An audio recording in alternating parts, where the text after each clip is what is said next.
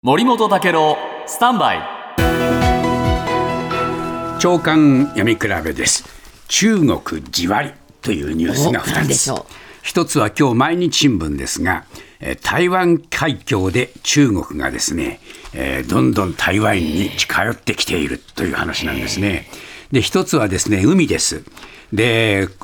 中国の航船、船がですね、えー南部福建省沖にある台湾の離島の金門島周辺でパトロール活動や、えー法の執行訓練などを行ったと発表しました。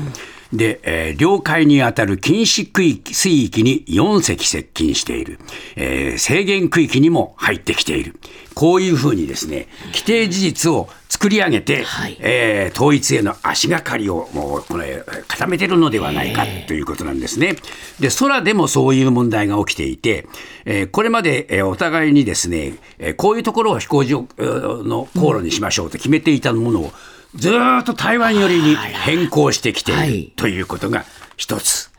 もう一つこれはね朝日新聞ですけれどもこれはね太平洋の島国で中国警察の影という記事で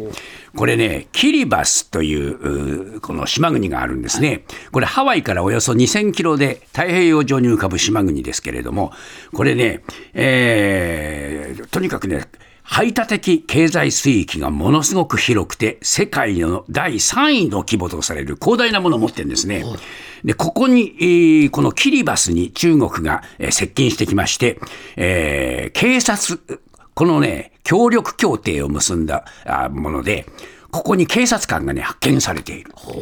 これをね、やっぱりね、アメリカとかオーストラリアはね、えー非常に警戒している。日本も警戒していて、7月にはこの島国の人たちによる国際会議、太平洋島サミットを、えー東京で開く予定なんですね。やっぱり気になりますね、この動きは。